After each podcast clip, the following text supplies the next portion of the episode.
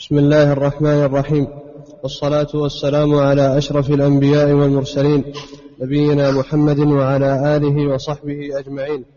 اللهم اغفر لنا ولشيخنا وجميع المسلمين. قال الشيخ حافظ رحمه الله قال الله تبارك وتعالى ألم تر إلى الذي حاج إبراهيم في ربه؟ أن آتاه الله الملك. إذ قال إبراهيم ربي الذي يحيي ويميت. قال أنا أحيي وأميت. قال إبراهيم فإن الله يأتي بالشمس من المشرق فأتي بها من المغرب. فبهت الذي كفر. والله لا يهدي القوم الظالمين. قال المفسرون وغيرهم من علماء النسب والأخبار هذا المحاج هو, مل هو ملك بابل واسمه نمرود بن كنعان. ذكروا أنه استمر في ملكه أربعمائة سنة. استمر في ملكه أربع أربعمائة سنة وكان قد طغى وبغى وتجبر وعتى وآثر حياة الدنيا. ولما دعاه الخليل إبراهيم عليه الصلاة والسلام إلى عبادة الله وحده لا شريك له حمله الجهل والضلال وطول الآمال على إنكار الخالق جل وعلا عنادا ومكابرة. فحاج إبراهيم الخليل في ذلك وادعى لنفسه الربوبية. فلما قال الخليل عليه الصلاة والسلام ربي الذي يحيي ويميت قال أنا أحيي وأميت. قال قتادة والسدي ومحمد بن إسحاق يعني أنه إذا أتى بالرجلين قد تحتم قتلهما.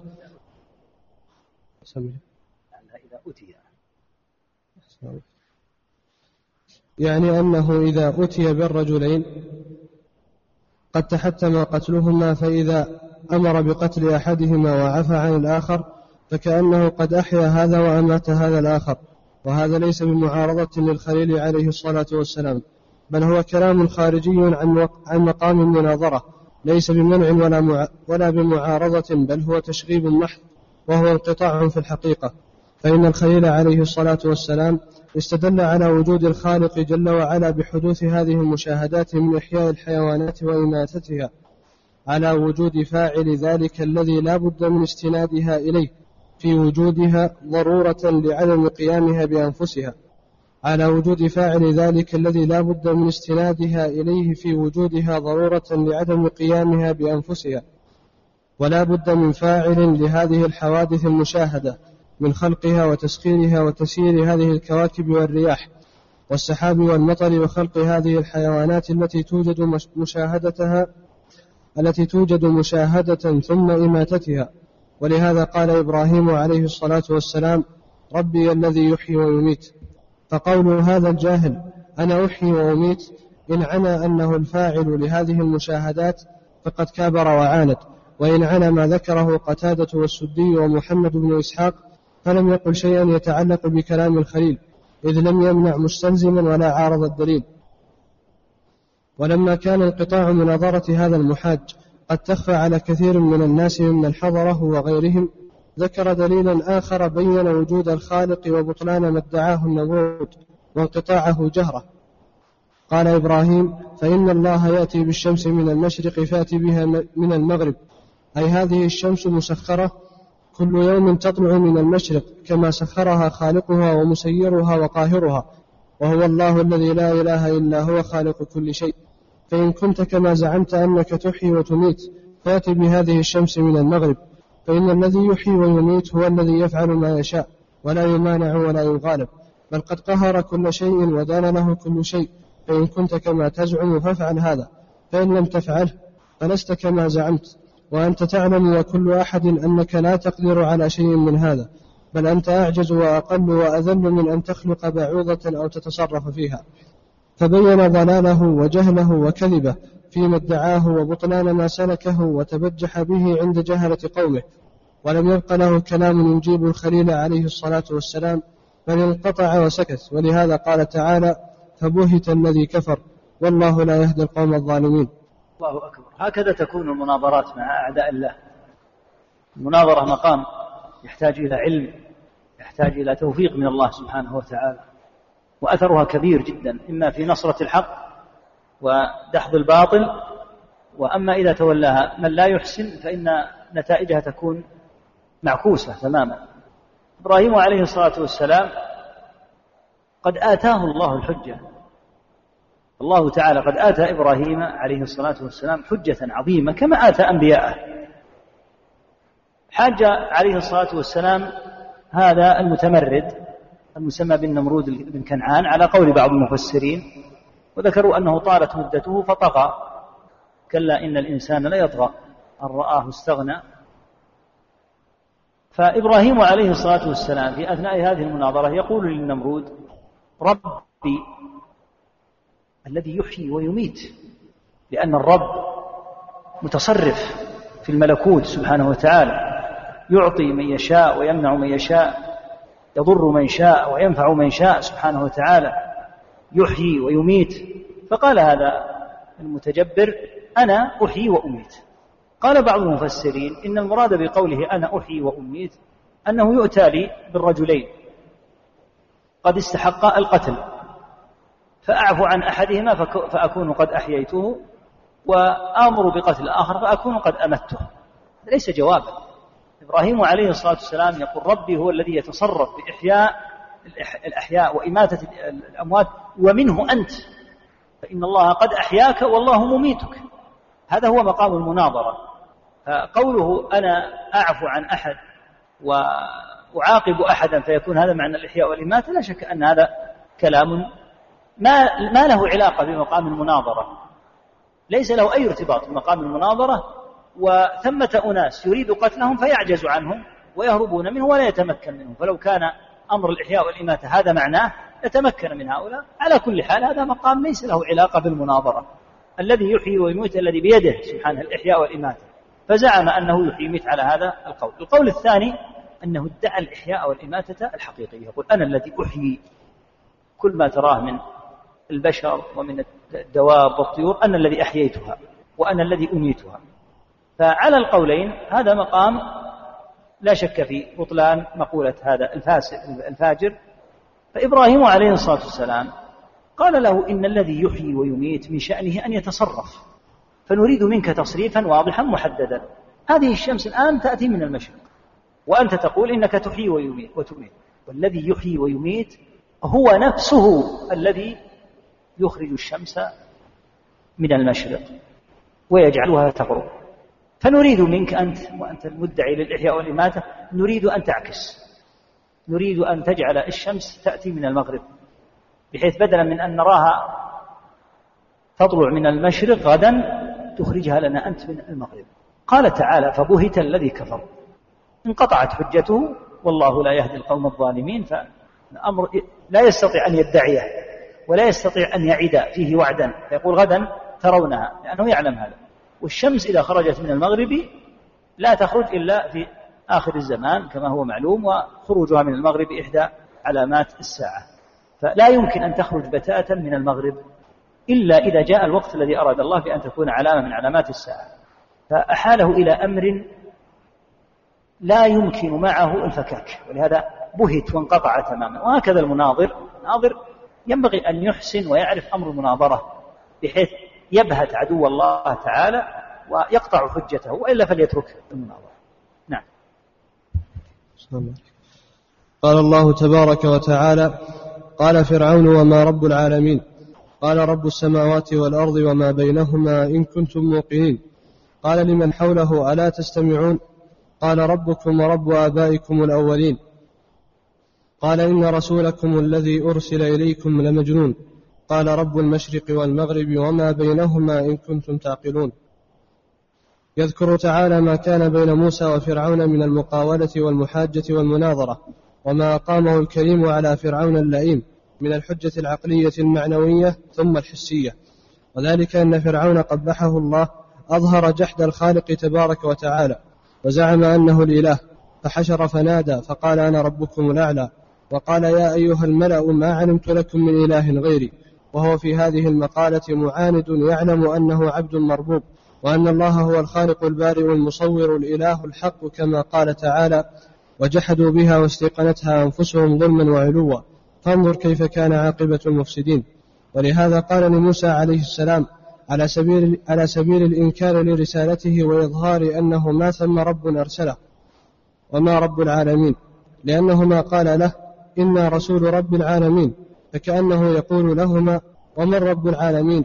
الذي تزعمان الذي تزعمان أنه أرسلكما وابتعثكما فأجابه موسى قائلا رب السماوات والأرض وما بينهما. أي خالق جميع ذلك ومالكه والمتصرف فيه وإلهه لا شريك له هو الله الذي خلق الأشياء كلها.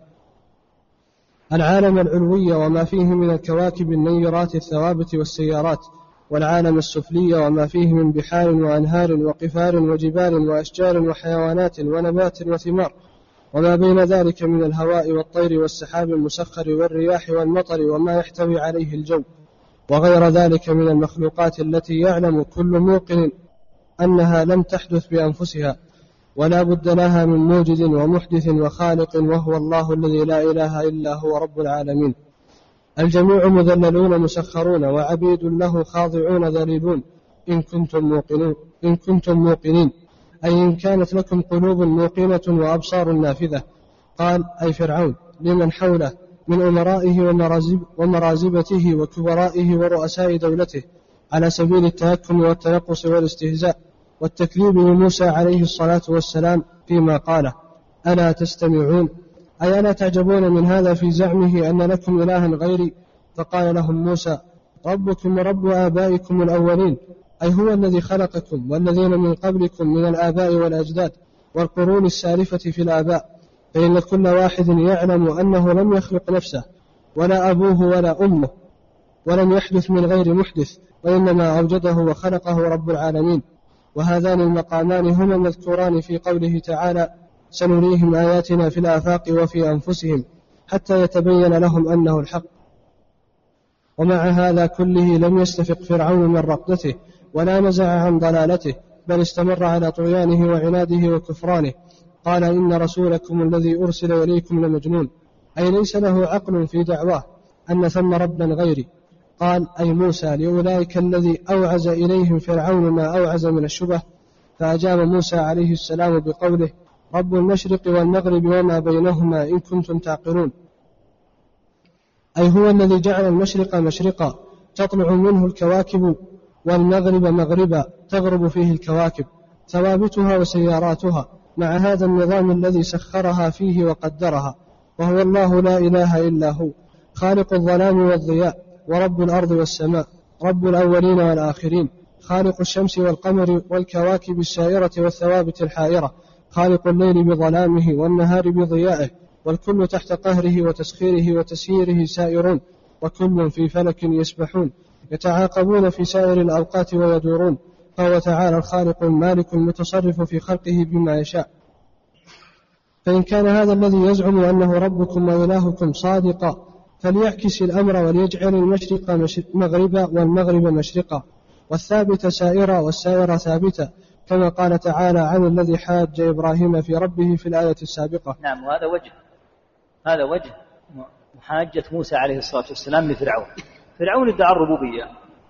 ويعلم عدو الله أنه كاذب فيما ادعاه ولكن كما قال تعالى فاستخف قومه فأطاعوه. وإلا فعدو الله يعلم أنه محتاج للأكل والشرب ومن احتاج الأكل والشرب احتاج إلى التخلي وهو محتاج أيضا إلى النوم. ويصيبه ما يصيب غيره من الأدواء وقد جعل الله تعالى من الآيات والعبر فيه وفي قومه أن سلط عليهم الجراد والطوفان والقمل والضفادع والدم فكانوا يلجؤون لموسى ادع لنا ربك. أين الذي يدعي الربوبية؟ صار يطلب من موسى أن يدعو ربه أن يرفع عنه هذه الأشياء أن يرفع عنه هذه الأشياء فهم كذبة. وهو كاذب فرعون وقومه قد استخفهم. عدو الله عز وجل فأطاعوه في هذا. قال موسى وهارون عليهما الصلاة والسلام مبينان مبينين لعدو الله أنهما رسولين أنهما رسولان من عند رب العالمين. قال وما رب العالمين؟ على سبيل الجحود. وهذا الجحد كما كما تقدم هو جحد في الظاهر فقط. أما في الباطن فهو يعلم بل ويستيقن أن له ربا كما قال تعالى في الآيات وجحدوا بها واستيقنتها أنفسهم ظلما وعلوا. ورد عليه موسى عليه الصلاة والسلام وقال لقد علمت ما أنزل هؤلاء إلا رب السماوات أنت تعلم بقرارة نفسك. فلما قال وما رب العالمين؟ قال رب السماوات والأرض وما بينهما إن كنتم موقنين. وهذا يدل على أن معنى العالم يدخل فيه السماوات والأرض وما بينهما بنص القرآن. ولهذا قال الشيخ محمد رحمه الله وكل ما سوى الله عالم. فكلمة العالم يدخل فيها كل المخلوق في السماوات وفي الأرض وفيما بينهما. فتدخل في ذلك الملائكة والجن والإنس والطيور والدواب وتدخل السماوات نفسها والأرضون نفسها ويدخل ما بينهما. قال رب السماوات والأرض وما بينهما إن كنتم موقنين. فأراد أن يعجب قومه بزعمه منهم قال لمن حوله؟ ألا تستمعون؟ كأن هذا كلام عجيب ومستغرب. فرد عليه موسى عليه الصلاة والسلام ربكم ورب آبائكم الأولين هو الذي خلقكم وخلق آبائكم لا مناص ولا فراغ فقال مجيبا جواب المدعي أنه في حال من الاستغراب وفي حال من البعد عن التصديق وأن هذا أمر لا يقبل. قال إن رسولكم الذي أرسل إليكم لمجنون فقال له موسى كلمة زلزلت كيانه ولم يجد جوابا كما أجاب في الأجوبة السابقة ألا تستمعون إن رسولكم الذي أرسل إليكم لمجنون لأنها مثل كلمة إبراهيم تماما. قال رب المشرق والمغرب وما بينهما. قال رب المشرق والمغرب وما بينهما. إن كنتم تعقلون. ما مراد موسى؟ يقول أنت تدعي أنك رب وأنه ليس ثمة رب للعالمين فهذا المشرق الآن وهذا المغرب. فإن كنت صادقا فاقلب واجعل المشرق مغربا والمغرب مشرقا. هذا أمر لا يستطيعه وهو الذي بهت عنده مناظر إبراهيم على إبراهيم الصلاة والسلام. قال تعالى فبهت الذي كفر. قال إبراهيم عليه الصلاة والسلام فإن الله يأتي بالشمس من المشرق فأتي بها من المغرب من المغرب. هنا المقام مثل مقام مناظرة إبراهيم. إن كنت تدعي الربوبية فأرنا اجعل المشرق مغربا والمغرب مشرقا. لهذا لم يقل مثل المرات السابقة إن رسولكم الذي أرسل إليكم المجنون ولم يقل ألا تستمعون؟ قال لئن اتخذت إلها غيري لأجعلنك من المسجونين لأن هذه بضاعة المفلس. العاجز الذي لا يستطيع أن يقيم الحجة ماذا يفعل؟ يلجأ للقوة. بأن يضرب المناظر أو يهدده بالسلطة وأنه سيتسبب في سجنه أو أو أذيته. المقام مقام مناظرة لا علاقة للسجن ولا علاقة للضرب به. ما الذي أدخل موضوع السجن؟ هو مقام مناظرة. أنت تدعي أنك رب وأنا أقول الرب هو رب العالمين وأنت تعجب الناس مني وتقول إني مجنون. أنا أقول لك الآن في أثناء المناظرة حجة. لما عجزت عنها لجأت إلى شيء خارج المناظرة وهو التهديد بالسجن. ما علاقة السجن؟ لأنه يعلم أنه لا جواب. لهذا قال لئن اتخذت إلها غيري لأجعلنك من المسجونين. لأنه لا يستطيع أن يقول أنا أجعل لك المشرق مغربا. هذا ها هو الآن المشرق. صار مغربا والمغرب صار مشرقا. ها هو الآن أمامك وأنا الرب. لا يستطيع أن يفعل هذا. لهذا لجأ إلى القوة. كما هي حال أهل الباطل دائما. أهل الباطل لا يمكن أن يقاوموا الحق بتاتا. الله تعالى لما ذكر الحق قال بل نقذف بالحق على الباطل فيدمغه الحق قوي جدا. وأهل الباطل لا يستطيعون لا من ملاحدة ولا من يهود ولا من نصارى ولا من مبتدعة لا يستطيعون مقاومة الحق. لهذا إذا غلبوا وعجزوا لجأوا إلى السلطة. وهذا كما قال شيخ الإسلام الشيخ محمد عبد الوهاب رحمه الله في مسائل الجاهلية هذه من خصال أهل الجاهلية. أنهم إذا غلبوا بالحجة والبرهان لجأوا إلى القوة لجأوا إلى السلطة حتى يسكتوا من ينطق بالحق. وهذا طبع فيهم ولهذا الإمام أحمد رحمه الله تعالى لما ناظر الجهمية عند المعتصم كلما أوردوا عليه شبهة ردها. فيسكت ابن أبي دؤاد ويسكت هذا ويسكت هذا فحرضوا عليه المعتصم وقالوا إنه ضال مضل اقتله يا أمير المؤمنين ودمه في رقابنا. المقام مقام مناظرة ليس مقام ضرب ولا مقام حرب. لماذا تخرجون من المناظرة إلى القوة وإلى التهديد أو إلى الاغتيال؟ كما يقع من بعض المجرمين من الروافض وغيرهم. إذا عجزوا اغتالوا. الشخص من علماء أهل السنة أو مناظريهم لأنهم يريدون هذا الصوت أن يسكت. المقام ليس مقام مضاربة. إن كانت المسألة مسألة حرب فليشنها الطرفان كما قال تعالى فانبت إليهم على سواء حرب. نحن لسنا في مقام حرب. نحن في مقام مناظرة. ليس المقام مقام ضرب ولا مقام تهديد ولا سجن. لماذا يلجأون إلى هذا؟ لأنهم يغلبون. فإذا غلبوا بالحجة والبرهان لجأوا إلى السلطان كما قال الشيخ محمد رحمه الله تعالى. وهذا هو الذي لجأ إليه فرعون لأنه لما عجز عن أن يجيب موسى على موسى الصلاة والسلام وأمامه قومه وأمامه كبراؤهم خاف من أن يفلج حجته وقد فعل فخاف أن يتردد قومه في اتباعه وأن يتبعوا موسى. ولهذا قال إني أخاف أن يبدل دينكم أو أن يظهر في الأرض الفساد. يعني أظهر نفسه في مقام الناصح لهم الشفيق. وقال أيضا ما أريكم إلا ما أرى وما أهديكم إلا سبيل الرشاد. يعني أني لا أريد بكم إلا الخير. والمقام كما قلنا ليس مقام إلا مقام ليس إلا مقام مناظرة لكن إذا عجز هؤلاء دائما عن المناظرة لجأوا إلى القوة. نعم.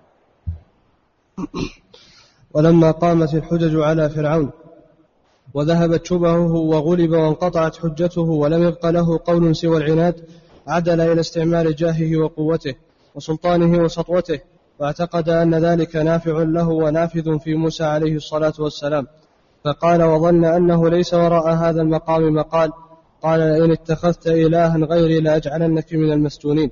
إلى آخر ما قص الله عز وجل إلى آخر ما قص الله عز وجل عنه حتى قصمه الله تعالى قاصم الجبابرة وأخذه أخذ عزيز مقتدر.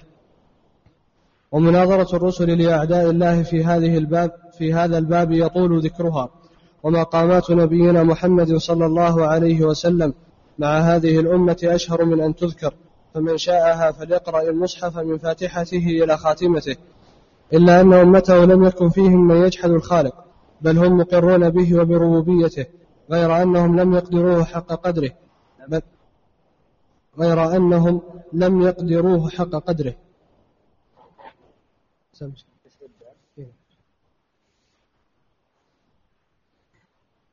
لعلك تراجع نعم بل عبدوا معه غيره. ولهذا قال تعالى في شأنهم ولئن سألتهم من خلق السماوات والأرض ليقولن الله. ولئن سألتهم من نزل من السماء ماء فأحيا به الأرض من بعد موتها ليقولن الله. ولئن سألتهم من خلقهم ليقولن الله. إلى غير ذلك من الآيات كما سيأتي بسطه إن شاء الله تعالى. عن الإمام مالك؟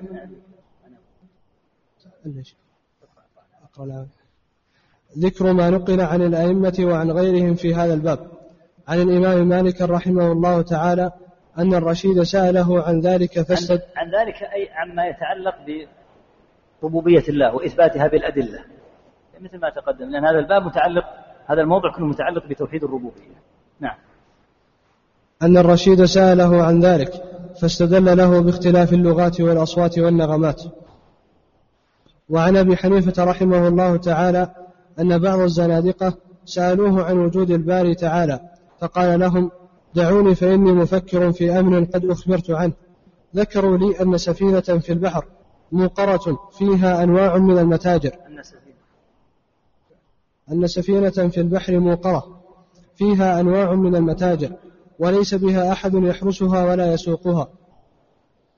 وهي مع ذلك تذهب وتجيء وتسير بنفسها وتخترق الأمواج العظام حتى تخلص منها وتسير حيث, شاء حيث شاءت بنفسها من غير أن يسوقها أحد. فقالوا هذا شيء لا يقوله عاقل. فقال ويحكم هذه الموجودات بما فيها من العالم العلوي والسفلي وما اشتملت عليه من الأشياء المحكمة. ليس لها صانع. فبهت القوم ورجعوا إلى الحق وأسلموا على يديه. وعن الشافعي رحمه الله تعالى أنه سئل عن وجود الخالق عز وجل.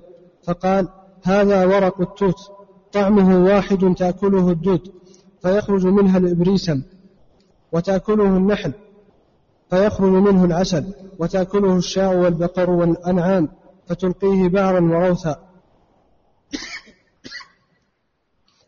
وتأكله الظباء فيخرج منه المسك وهو شيء واحد.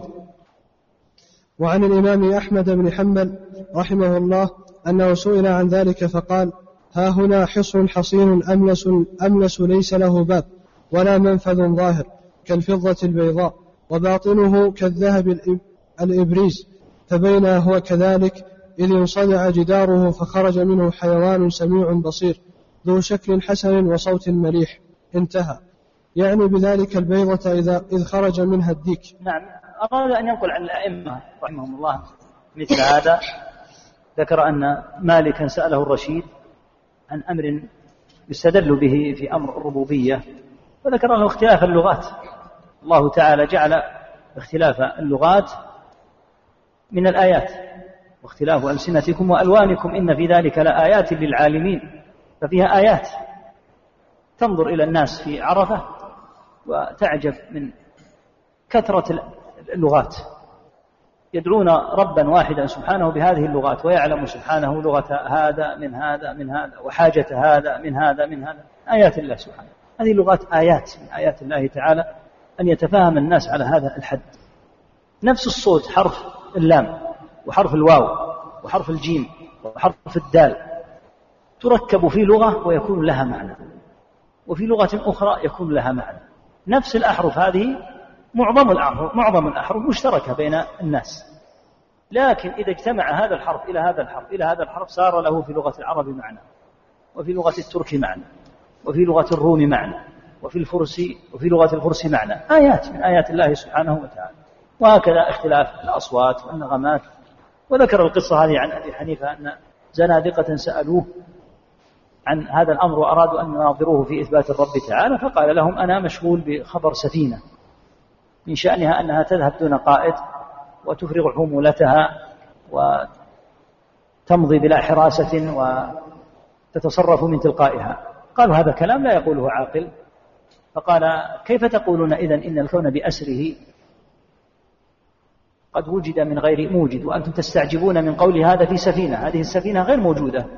لكن أراد رحمه الله أن يبرهن لهم بأن يجحدوا الأصغر ليدلل لهم على الأكبر. فقالوا هذا لا يقول عاقل. قال هل تكونون أنتم عقلاء إذا جحدتم الكون بأسره وأنتم تستغربون من خبر مثل هذه السفينة؟ وهكذا قول الشافعي من آيات الله تعالى هذا الأعجب ورق التوت شيء واحد له طعم واحد. تأكله الشاء والبقر والأنعام فتلقيه روثا تأكله الظباء يخرج بإذن الله تعالى منه المسك. تأكله النحل يخرج منه العسل. تأكله الدود يخرج منه الإبريسم النفيس الغالي يقوله شيء واحد. والله تعالى لما ذكر الجنات من الأعناب والنخيل والزرع قال سبحانه يسقى بماء واحد ونفضل بعضها على بعض في الأكل. فتغير الطعوم وهذه من آيات الله سبحانه وتعالى. تجد حقلا واحدا في تربة واحدة يسقى بماء واحد.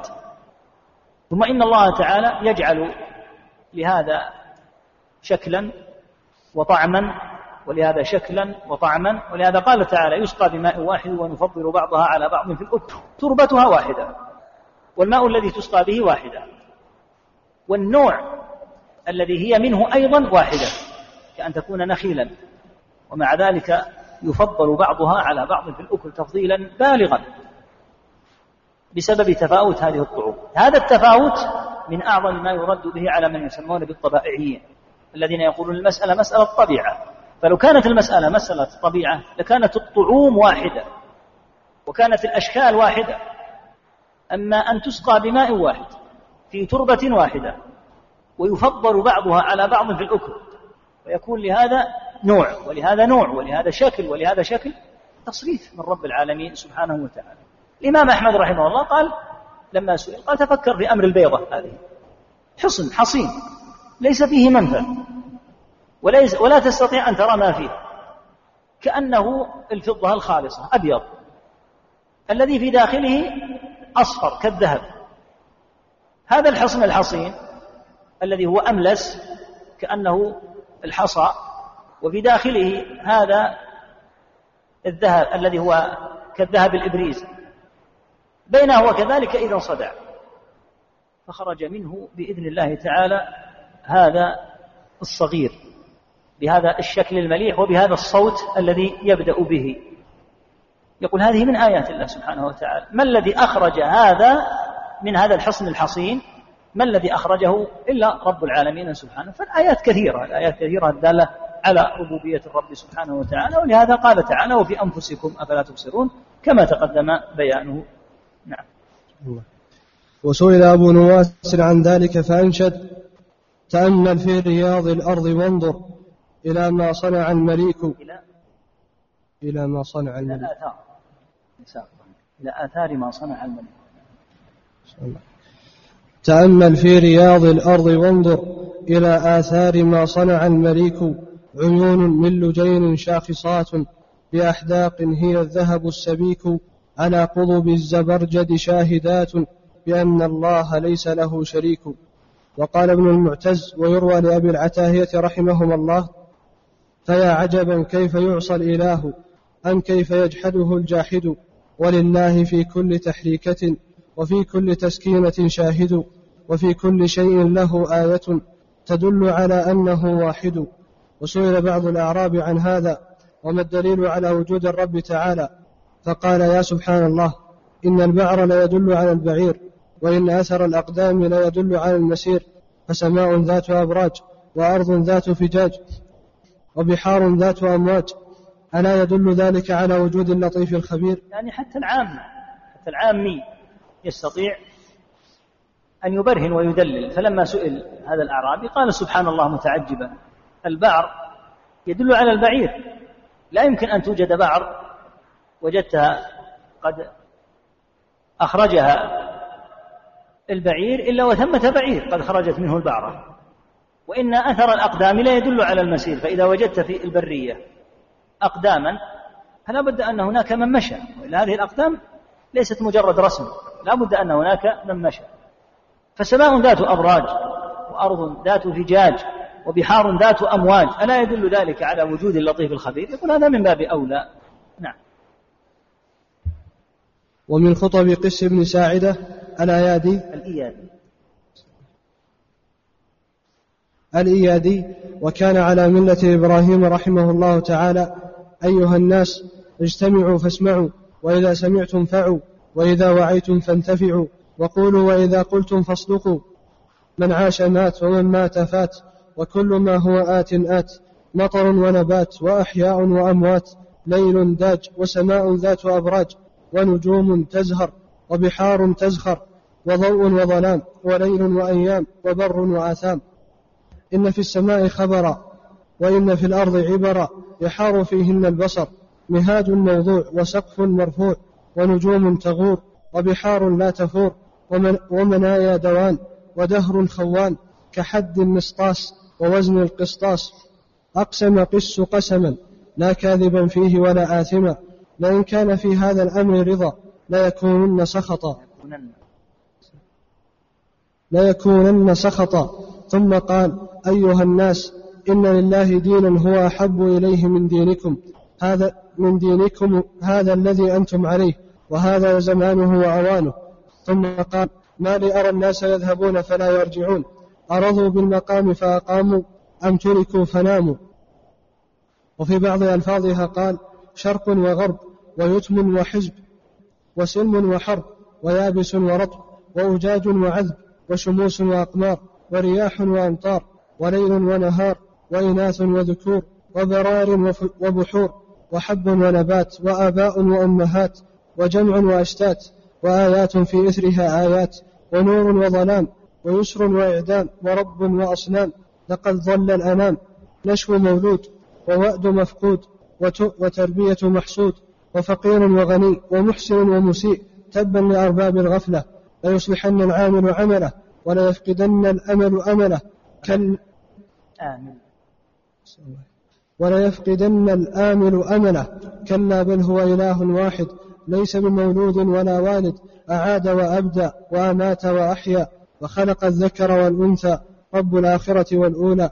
أما بعد فما فيا معشر إياد أين ثمود وعاد؟ وأين الآباء والأجداد؟ وأين العليل والعواد كل له معاد. يقسم قس برب العباد وساطح المهاد. لتحشرن على الانفراد. في يوم التناد وإذا نفخ في الصور ونقر في الناقور ووعظ الواعظ فانتبذ القانط وأبصر اللاحظ.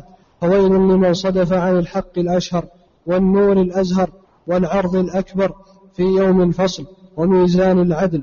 إذا حكم القدير وشهد النذير وبعد النصير وظهر, وظهر التقصير فريق في الجنة وفريق في السعير. كان عدد من العرب وإن كانوا قليلا كانوا على دين إبراهيم عليه الصلاة والسلام وكانوا ينكرون على أهل الجاهلية عبادتهم للأصنام. ذكر منه هنا قصة ابن ساعدة كان يخطب فيهم ويستدل بالربوبية على الألوهية التي جحدوها.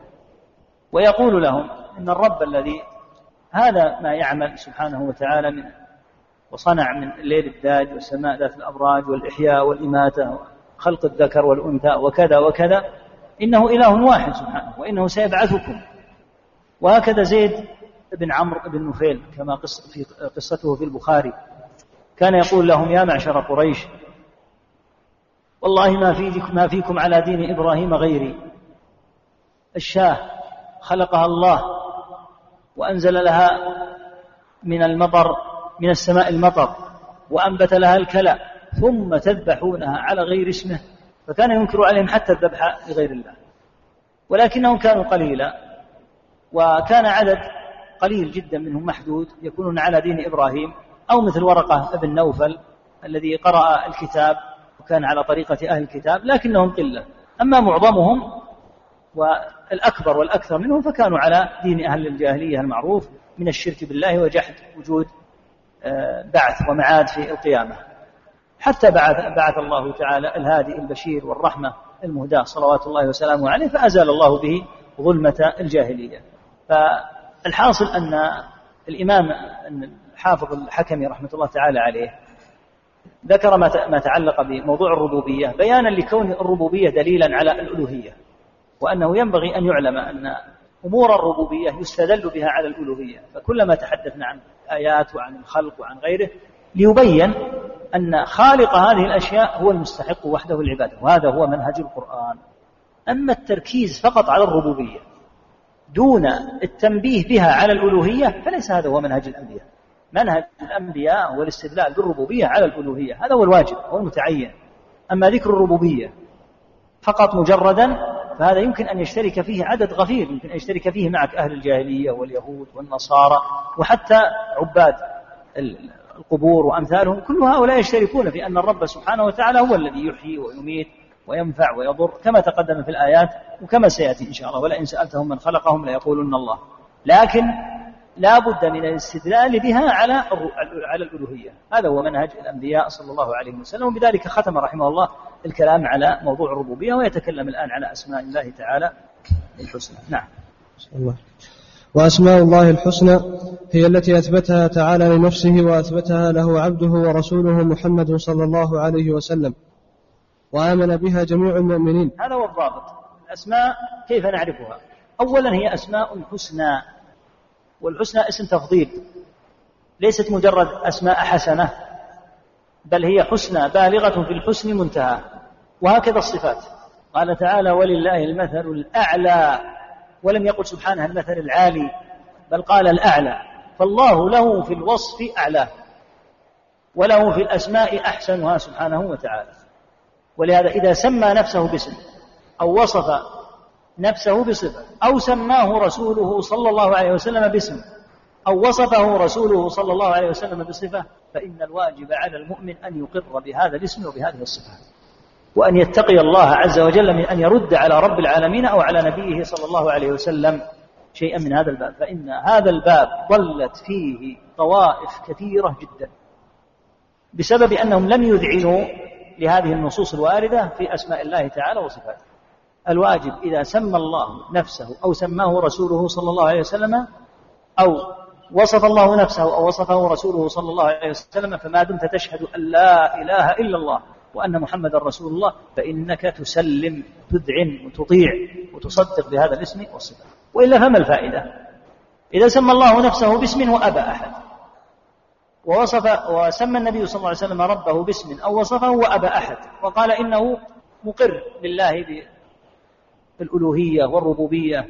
وإنه مقر أن محمدا صلى الله عليه وسلم رسول صادق لا ينطق عن الهوى. ما الفائدة الآن من إيمانك إذا كنت سترد اسما من أسماء الله أو صفة من صفات الله.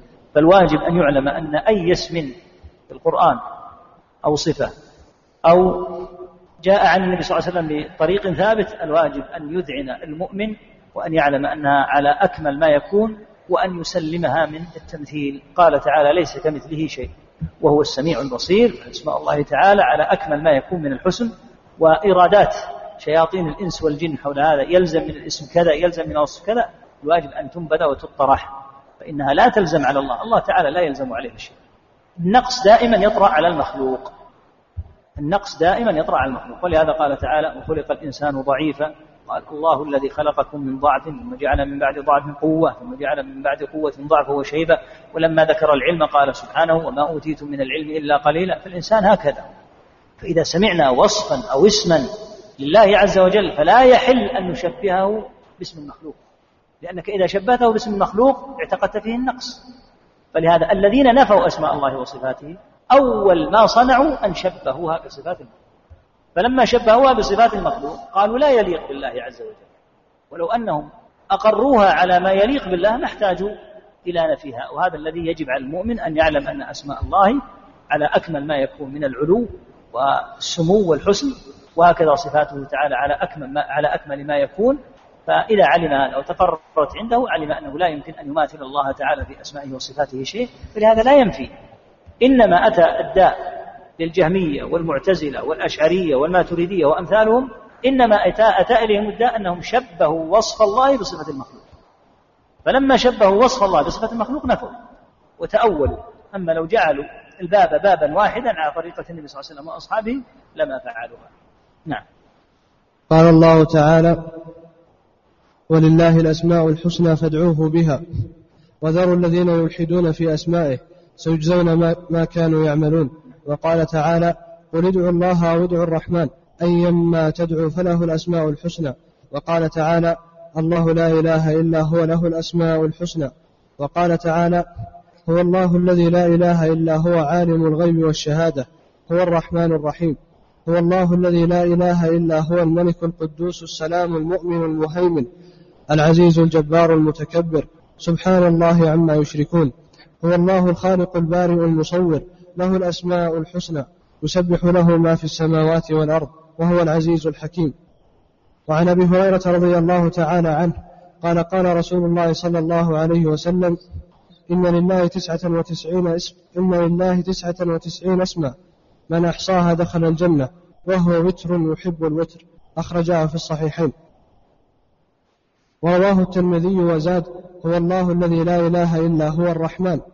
الرحمن الرحيم الملك القدوس السلام المؤمن المهيمن العزيز الجبار المتكبر الخالق البارئ المصور الغفار القهار الوهاب الرزاق الفتاح العليم القابض القابض الباسط الخافض الرافع المعز المذل السميع البصير الحكم العدل اللطيف الخبير الحليم العظيم الغفور الشكور العلي الكبير الحفيظ المقيت الحسيب الجليل الكريم الرقيب المجيب الواسع الحكيم الودود المجيد الباعث الشهيد الحق الوكيل القوي المتين الولي الحميد المحسن المبدئ المعيد المحيي المميت الحي القيوم الواجد الماجد الواحد الأحد الفرد الصمد القادر المقتدر المقدم المؤخر الأول الآخر الظاهر الباطن الوالي المتعالي البر التواب المنتقم العفو الرؤوف مالك الملك ذو الجلال والإكرام المقسط الجامع الغني المغني المعطي المانع الضار النافع النور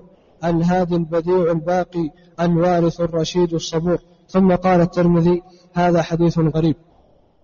وقد روي من غير وجه عن أبي هريرة ولا نعلم في كثير من الروايات ذكر الأسماء إلا في هذا الحديث. انتهى. نعم. هذا المقام يحتاج إلى تبيين. اولا أسماء الله تعالى ذكرت في القرآن في مواضع. عديدة. كثيرا ما تختم الآيات بالسميع البصير العزيز الحكيم العزيز العليم الغفور الرحيم ونحوها من هذه الأسماء. وذكر الله تعالى في آخر سورة الحشر منها عددا قوله تعالى هو الله الذي لا إله إلا هو عالم الغيب والشهادة. الايات وجاء عن النبي عليه الصلاة والسلام أيضا تسمية الرب سبحانه بأسماء والنبي صلى الله عليه وسلم لا ينطق عن الهوى. وجاء هذا الحديث وهو قوله صلى الله عليه وسلم إن لله تسعة وتسعين اسما من أحصاها دخل الجنة. هذا القدر من الحديث صحيح متفق عليه رواه البخاري ومسلم. من أحصاها بأن حفظها وتعبد لله عز وجل بها فإنه يدخل الجنة. أما سرد هذه الأسماء فهو مدرج في الحديث. ومعنى المدرج أن بعض الرواة جمع هذه الأسماء وجمعها بعض أهل العلم جمعها من نصوص القرآن.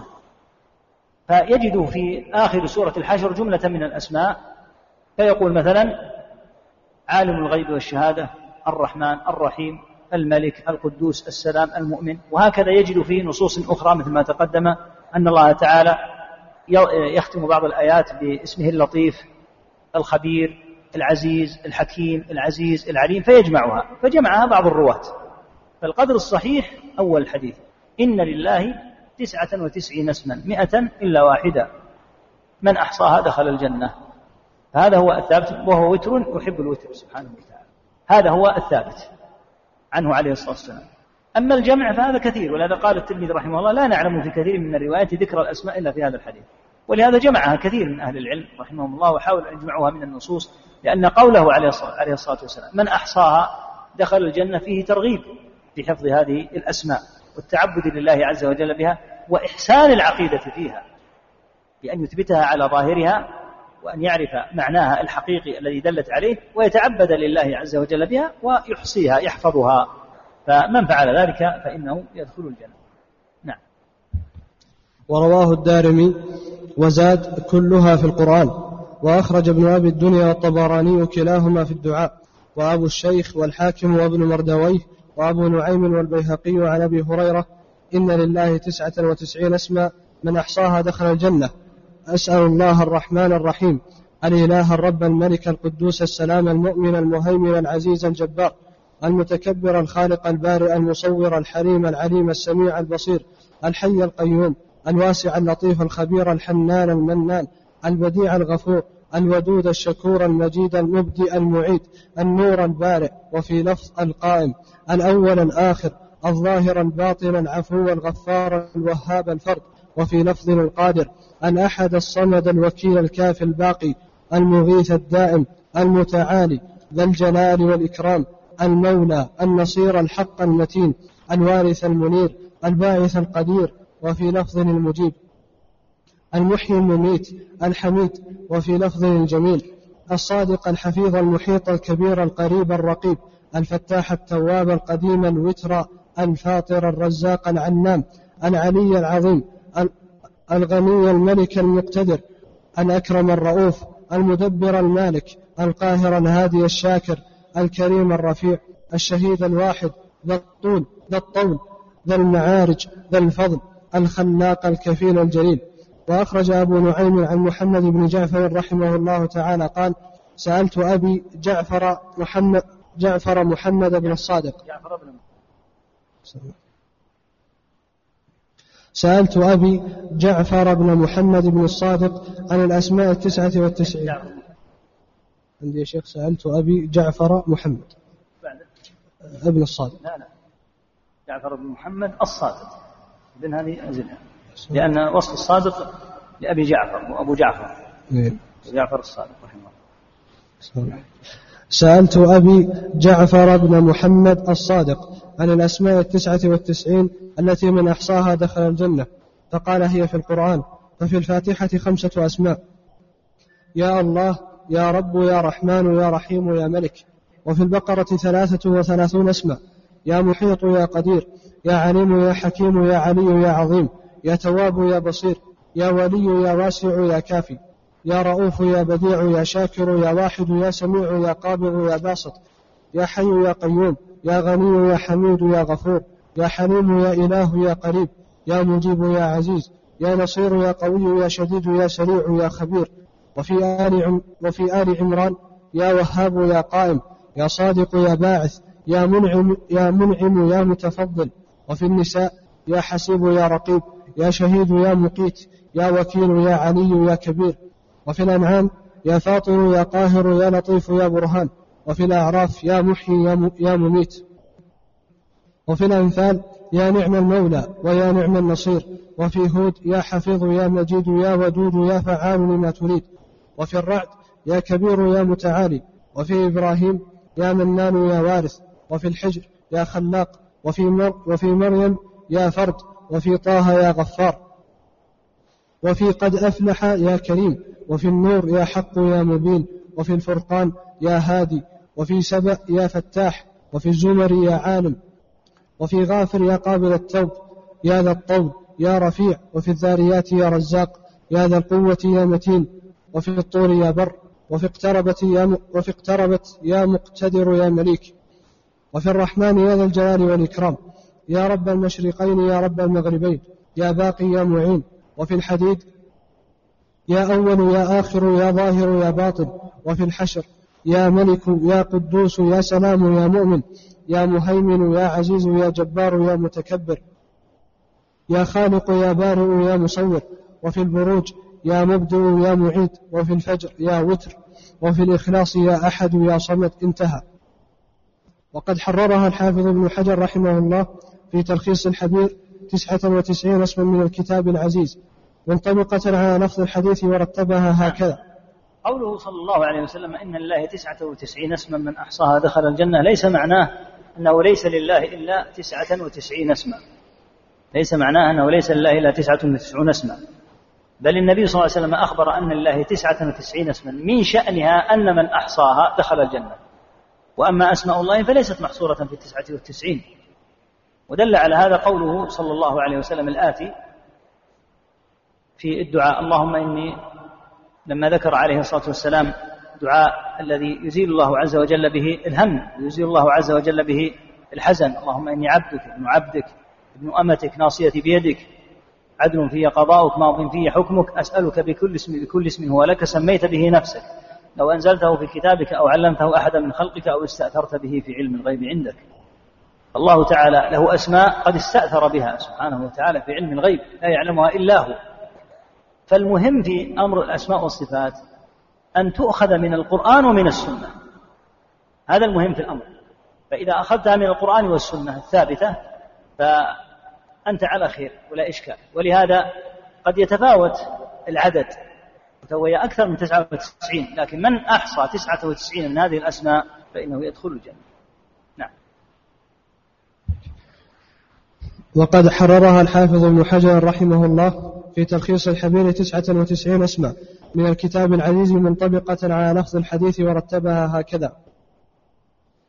الله الرب الإله الواحد الرحمن الرحيم الملك القدوس السلام المؤمن المهيمن العزيز الجبار المتكبر الخالق البارئ المصور الأول الآخر الظاهر الباطن الحي القيوم العلي العظيم التواب الحليم الواسع الحكيم الشاكر العليم الغني الكريم العفو القدير اللطيف الخبير السميع البصير المولى النصير القريب المجيب الرقيب الحسيب القوي الشهيد الحميد المجيد المحيط الحفيظ الحق المبين الغفار القهار الخلاق الفتاح الودود الغفور الرؤوف الشكور الكبير المتعال المقيت المستعان الوهاب الخفي الوارث الولي. الوهاب؟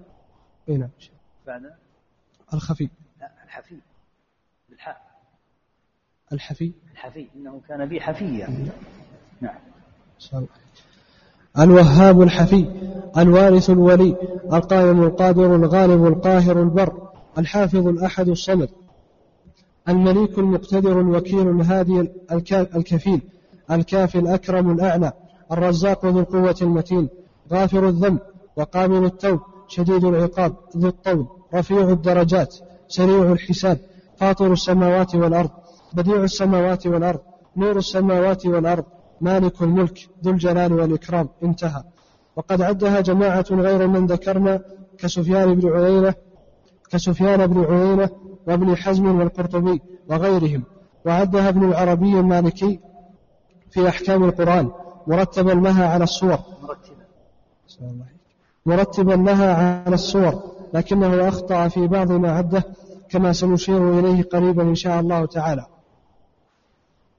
واعلم أن أسماء الله عز وجل ليست منحصرة في التسعة, في التسعة والتسعين المذكورة في حديث أبي هريرة ولا فيما استخرجه العلماء من القرآن بل ولا فيما علمته الرسل والملائكة وجميع المخلوقين.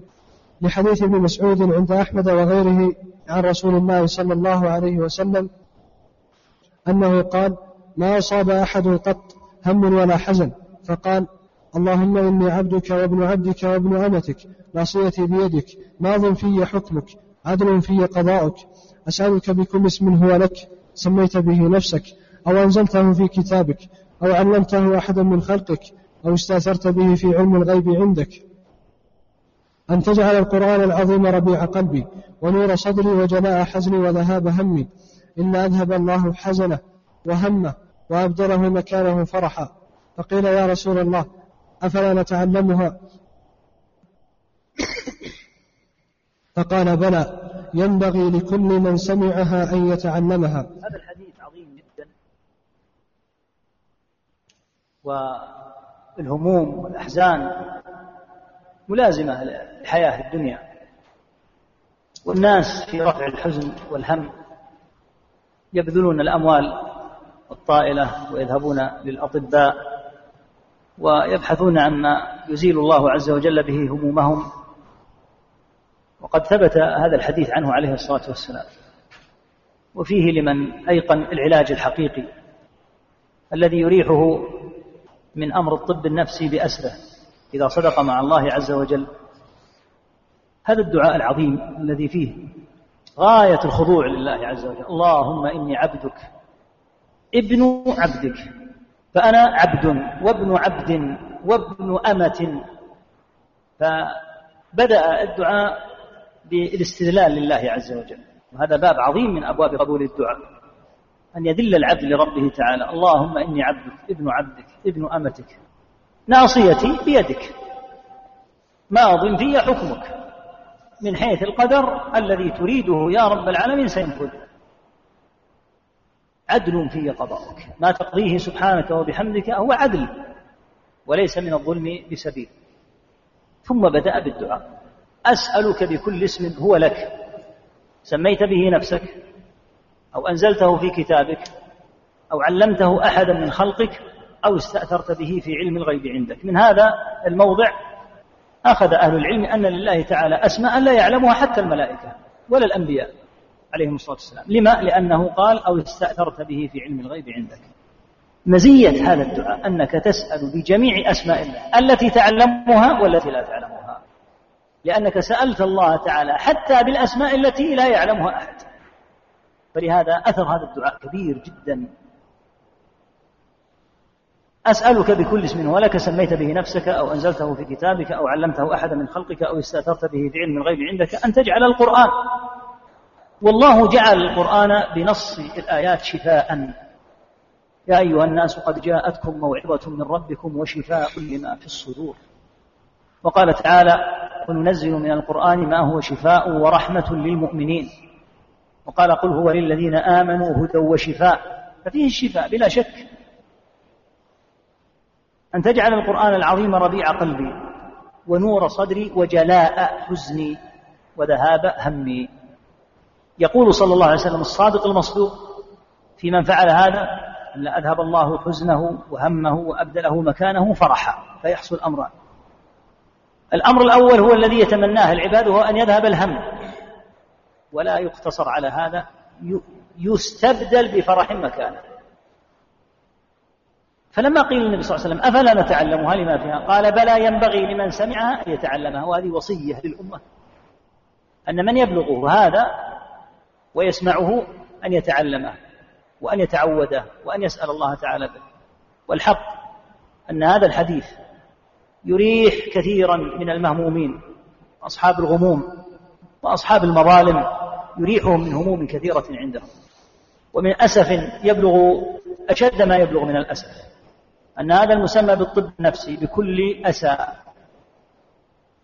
تعزب عنه هذه الأشياء عزوبا عجيبا مع أن الأطباء من المسلمين. ولا نتكلم عن الطب النفسي عند الكفار هذا شأنه آخر. وذلك أن الطب النفسي ليس كالطب العضوي أيها الأخوة. الطب العضوي نجهله لكن الطب النفسي يستحيل استحالة تامة أن يقول الطبيب النفسي ينفرد به غير صحيح. الله تعالى جعل للعلاجات الشرعية أثرا كبيرا حتى في الطب العضوي الطب المعروف الطب البشري لا شك أنه ثبتت نصوص فيها دلائل كما ذكر في القرآن في العسل وفي غيره دالة على الشفاء. ودلت النصوص في السنة على هذا أيضا في أكثر من موضع ولكن لا يزال الطب يتقدم ويحتاج إلى نوع من الدراسة. أما طب القلوب لا شك أنه في النصوص. مستحيل أن تخفى هذه الحقيقة العظيمة في النصوص عن النصوص. ولهذا من الأمور المؤسفة أن الطب النفسي معزول عن الطب عن العلم الشرعي. بل أكثر إن لم يكن السواد الأعظم من الأطباء النفسيين ليسوا من طلبة العلم بل وعند بعضهم للأسف اعتداد بأنفسهم يرون أن الطب لا يكون إلا من خلالهم وهذا غير صحيح تأمل هذه الآية. يقول الله عز وجل للنبي ولقد نعلم أنه يضيق صدر ولقد نعلم أنه يضيق صدرك بما يقولون.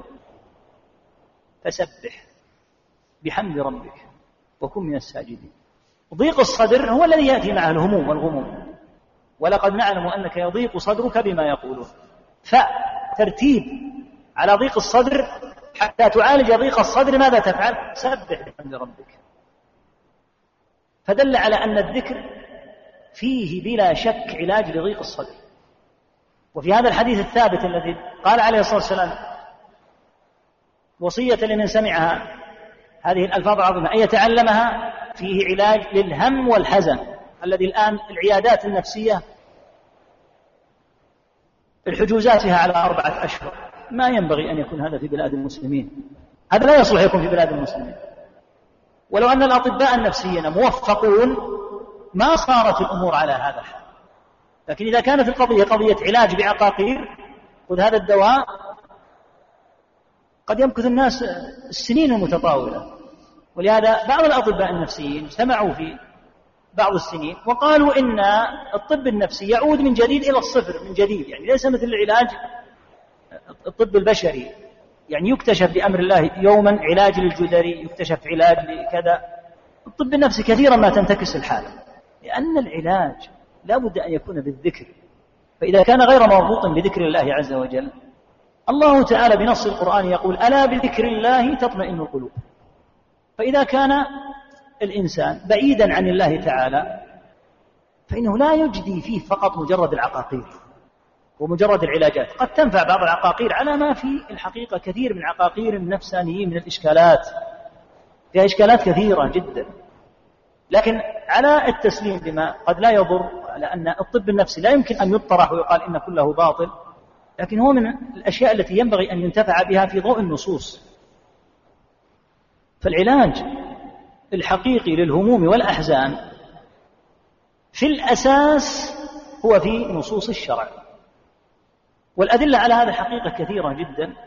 الله تعالى ذكر ضيق الصدر وذكر شفاء الصدر وذكر سبحانه وتعالى العلاج بالذكر كما في الآيات التي ذكرنا. ومواضع كثيرة فيها في الحقيقة هذا الجانب. ولهذا تجد الفرق الكبير بين اثنين. يصابان بمصيبة واحدة. أحدهما قريب من الله تعالى صاحب ذكر وصلاة فتجده متجلدا ثابتا حامدا شاكرا والآخر ينهار انهيارا شديدا. الفرق هو الذكر وتثبيت الله في المقام الأول لكن إذا لم يزود الناس بذكر الله سبحانه وتعالى فلو أعطيت هذه العلاجات المسكنة هي مجرد شيء مسكن مدة محدودة. ثم هذه الحالة الموجودة في نفس الإنسان لا تزول بإنسائه إياه بأن يؤثر مثلا على الدماغ أو نحوه بحيث يظل هادئا فترة ثم يعود لا يمكن أن يعود أن يزول زوالا تاما إلا إذا ذكر بالله سبحانه. عامر بن عبد القيس رحمه الله تعالى كان يأكل. فأتاه رجل فقال له إن أخاك مات. قال قد علمت أدن فكل. تعال كل. قال ما أخبرك بهذا أحد غيري؟ فقال إن الله تعالى يقول إنك ميت وإنهم ميتون. أدن فكل. أنت ضيف تعال اقترب فكل. مثل هذا الثبات ومثل هذا التجلد والصبر والرضا بقضاء الله سبحانه وتعالى لا يكون إلا في الذاكرين. لا يكون إلا في كما قال أيضا عامر رحمه الله تعالى قال لابنة عم له ماتت مات جميع أقاربها ولم يبق لها أحد إخوتها. قال تعزي بالقرآن. فمن لم يتعزى بالقرآن فلا عزاء له. الذي لا يتعزى بالقرآن ويطلب العزاء ويطلب العافية مما في كتاب الله تعالى لن يكون له عزاء بتاتا وإن أعطيته ما أعطيته من العقاقير والعلاجات النفسية. فهذا الجانب الحقيقة أن أمر عافانا الله وإياكم الغموم والهموم والأحزان هذه أمر ملازم للإنسان. علاجها الأول والآكد لا شك أنه العلاج الشرعي بذكر الله. وإذا أردت المثال التطبيقي الواقعي فانظر في آبائنا وأجدادنا قبلنا. الآن نحن أكثر ثرا منهم. ثراء نحن أكثر ثراء وأطيب عيشا من جهة الجوانب المادية. ما كان كثير منهم في قراهم يعرفون لا كهرباء وكانت والماء فيه صعوبة جدا يستقى من آبار والحياة فيها صعوبة بالغة جدا والفقر هو الغالب على البلد. ومع ذلك لا أطيب عيشا منهم ولا أسعد منهم. ولم نسمع بتاتا عن شيء اسمه الانتحار بتاتا فيما سبق نهائيا. وكان الواحد منهم يمرض المرض الطويل في السنوات فلا يفكر بتاتا في قتل نفسه. وكانت عبارة الحمد لله هذه فيهم جميعا. يموت له الميت يقول الحمد لله يصاب في جسده يقول الحمد لله كيف حالك يقول الحمد لله الحمد لله. وكانت عندهم عبارات طيبة وحسنة هو الذي أعطى وهو الذي أخذ يأمن الله عز وجل. ما أخذوا شهادات عالية ولا تفتقت كما يقولون معارفهم ولا اتسعت ثقافاتهم ولا اطلعوا على الآخر. ما الذي عندهم؟ وهم عوام مجموعة كبيرة جدا من جد جدا منهم لا لا يقرأ ولا يكتب. وأمر الاستقرار للإيمان في القلب والرضا بالله تعالى ربا والرضا بتصريفه سبحانه وتعالى الأمور. يعني هذه الأمور كما قال تعالى ما أصاب من مصيبة في الأرض ولا في أنفسكم إلا في كتاب من قبل أن نبرأها. إن ذلك على الله يسير لكي لا تأسف. على ما فاتكم ولا تفرحوا بما آتاكم. قال تعالى ما أصاب من مصيبة إلا بإذن الله. قال ابن مسعود وعلقمة هو الرجل. تصيبه المصيبة. فيعلم أنها من الله. من أين أتى وفاة الابن من أين أتت خسارة المال؟ من أين أتى هذا المرض في الجسد؟ من الله. فيعلم أنها من الله. فيرضى ويسلم. هذا لا يستطيع أن يعرفه الغرب. ولا يمكن أن يطلع عليه اليهود والنصارى. فعلاج المسلم إذا ضاق صدره بطريقة اليهود والنصارى إضاءة للأوقات. بلا شك. وخطأ بالغ. أن تجعل المريض هنا كالمريض هناك. المريض هنا مسلم. وحتى لو كان عنده غفلة فإنه يمكن أن يذكر. وإذا ذكر تذكر. ولا سيما في حال ضيق الصدر. وأقرب إلى الله عز وجل من أي وضع يكون فيه. فكونه يعالج الشخص يعالج الشخص الذي في روسيا أو في أمريكا مثل ما يعالج الشخص الذي هنا في بلاد الإسلام غير صحيح. وهو من خطأ الأطباء البالغ. الطب النفسي بحاجة إلى مراجعات كبيرة جدا. بل بحاجة إلى مؤتمرات. تصلح أوضاع الأطباء النفسيين. لأن عندهم إشكالات كبيرة الحقيقة. إشكالات غير سهلة. مجموعة منهم عوام الحقيقة وإن كانوا أطباء. لكنهم في العلم الشرعي عوام. هذا بدرت منهم عبارات وألفاظ وتصرفات ومعالجات غير صحيحة خاطئة خطأ كبيرا بعضها هز الأمة. ابن عامي وإن حصل على الدكتوراه في الطب النفسي. هذه من الإشكالات الآن الحاصلة. ولهذا تجد العامي الذي لا يقرأ ولا يكتب يموت له ستة أولاد في حادث وهو يهلل. ويحمد ويسبح ولا ينقطع عن الصلوات. وإذا رأى من يبكي ويرفع الصوت هذا المكلوم المحزون المفجوع بأولاده هو الذي ينكر. قل احمد الله اذكر الله عز وجل. وهو الذي ينكر بدلا من أن يقلبها هو نياحة هذا الفرق الكبير بين المسلم وغير المسلم. فالحاصل أن هذا الحديث العظيم جهل الناس به وجهل المعالجين النفسانيين بخطأ عظيم بالغ. ولهذا ينبغي إفشاء هذا الحديث ونشره في الناس. كما قال عليه الصلاة والسلام لما سئل ألا نتعلمهن قال بلى. ينبغي لمن سمعهن أن يتعلمهن هذا إلى قيام الساعة في الأمة دائم. الحاصل أن مثل هذه النصوص فيها الشفاء وفيها العلاج الحقيقي والنظر إلى المسلم كما ينظر إلى الكافر في هذه الجوانب خطأ. معدة المسلم مثل معدة الكافر نعم من حيث العموم. عين المسلم إذا أصابها مرض مثل عين الكافر من حيث العموم. تعالج المسلم والكافر سواء في الجانب الجسدي لكن في الجانب النفسي لا. ما يعالجان نفس المعالجة ولا يعالجهما نفس المعالجة إلا جاهل. وإن بلغ في علمه النفسي في الطب النفسي ما بلغ. خطأ كبير أن يعالج مثل بعضهما. فتوجد وصفات جاهزة هنا وهناك غير صحيح هذا. المسلم بإذن الله تعالى لو رد إلى هذه المعالجات والله ليفلسن الأطباء النفسيين. يفلسون إفلاس. والله تبقى العيادات مثل ما كانت من خمسين سنة ما بها أحد. ما كان هناك طب نفسي أصلا. طبهم النفسي معهم برضاهم العظيم عن الله عز وجل. ولا يعني هذا عزل الطب النفسي بتاتا لا. فيه أشياء مفيدة لكن عند عقلاء الأطباء. الذين يحسنون الأخذ من النصوص ويحسنون الانتفاع بالتفريق بين المسلم وغير المسلم. لأن مثل ما قلنا الطب النفسي ليس كالطب البشري. العيون عند المسلمين والكفار واحدة الأقدام واحدة أعراض الأمراض الجسدية واحدة. لكن الأمور النفسية والقلبية والروحية متفاوتة بالتفاوت الهائل الكبير بين المسلم وبين الكافر. فالحاصل أن مثل هذه النصوص ينبغي إفشاؤها. ولهذا جرب أنت إذا مررت بأحد مكلوم ومحزون وذكرت له مثل هذه النصوص تجد أنه يختلف حاله. ولهذا قال الله عز وجل واستعينوا بالصبر والصلاة. فكان السلف رضي الله عنهم إذا أتاهم مصيبة ماذا يفعل واحد منهم؟ يتجه إلى المسجد ويصلي كما فعلت أخت عبد الرحمن بن عوف رضي الله عنهما. لما جاء خبر وفاة عبد الرحمن بن عوف وكانت من المهاجرات الأول ماذا فعلت؟ اتجهت إلى المسجد تصلي تستعين بالصبر والصلاة. هكذا ينبغي أن يعمل. إذا لم يوجه الناس هذا التوجيه ولم يفطن المرضى إلى هذا الأمر استمر الواحد منهم. نسأل الله يشفي مرضانا ومرضى المسلمين. يستمر. يراجع العيادات مدة عشرين ثلاثين سنة. يستمر إلى متى؟ إلى متى يستمر؟ ينبغي أن يوجه هذا التوجيه إلى هذه النصوص لأن جزءا مما قد يقع قد يكون نوعا من الهموم والغموم. والله يعاقب سبحانه وتعالى يعاقب على ترك الذكر. إذا غفل العبد عن ذكر الله عز وجل سلط الله عز وجل عليه الضيق. ضيق الصدر هذا قد يكون نوع من العقوبة. فيعالج ضيق الصدر بالرجوع إلى الله سبحانه وتعالى. نعم. التعلم هنا للحديث يكون ماذا بحفظه مثلا يعني تحفظ يعني ينبغي أن تحفظ بألفاظها. يعني بمثابة الدعاء الذي ينبغي أن يحفظ بلفظه. نعم. مثل ما قلنا الحديث هذا مدرج. هذا أشياء مدرجة. الثابت أول الحديث إن الله تسعة وتسعين اسما مئة إلا واحدة من أحصاها دخل.